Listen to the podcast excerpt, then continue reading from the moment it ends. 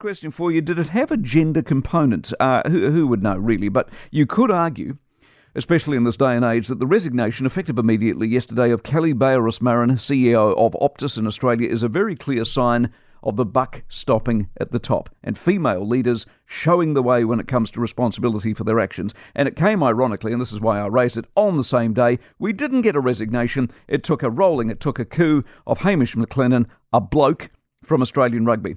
Both made, of course, horrific errors.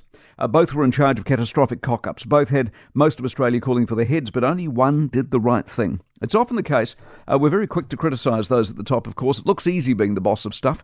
You get big money, big power, and most of the time nothing catastrophic happens. Your success or otherwise is dealt with behind closed doors by boards who hold you accountable for KPIs and goals and various other bits and pieces that the wider world would never really see nor care much about. But in these two exceedingly high profile cases, what is or should never have been forgotten is the cold hard truth that you are only one mistake away from calamity.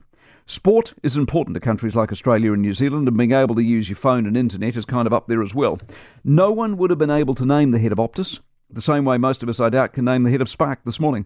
I doubt many could name the chair of the New Zealand Rugby Board, but in Australia, you become a household name overnight when you're in charge of a mess. McLennan looked like a prat. He made a captain's call on Eddie Jones, not unlike New Zealand made a call on Robertson over Foster. That's yet to play out fully, of course. For Eddie, we all know what happened, but someone left behind had to pay for that. McLennan, despite it being his call, didn't want to do so. So he got rolled, and rightly so, and looks like the miserable sod he is. Rosmarin, to her credit, owned it, fronted the Senate committee last week, and quit yesterday.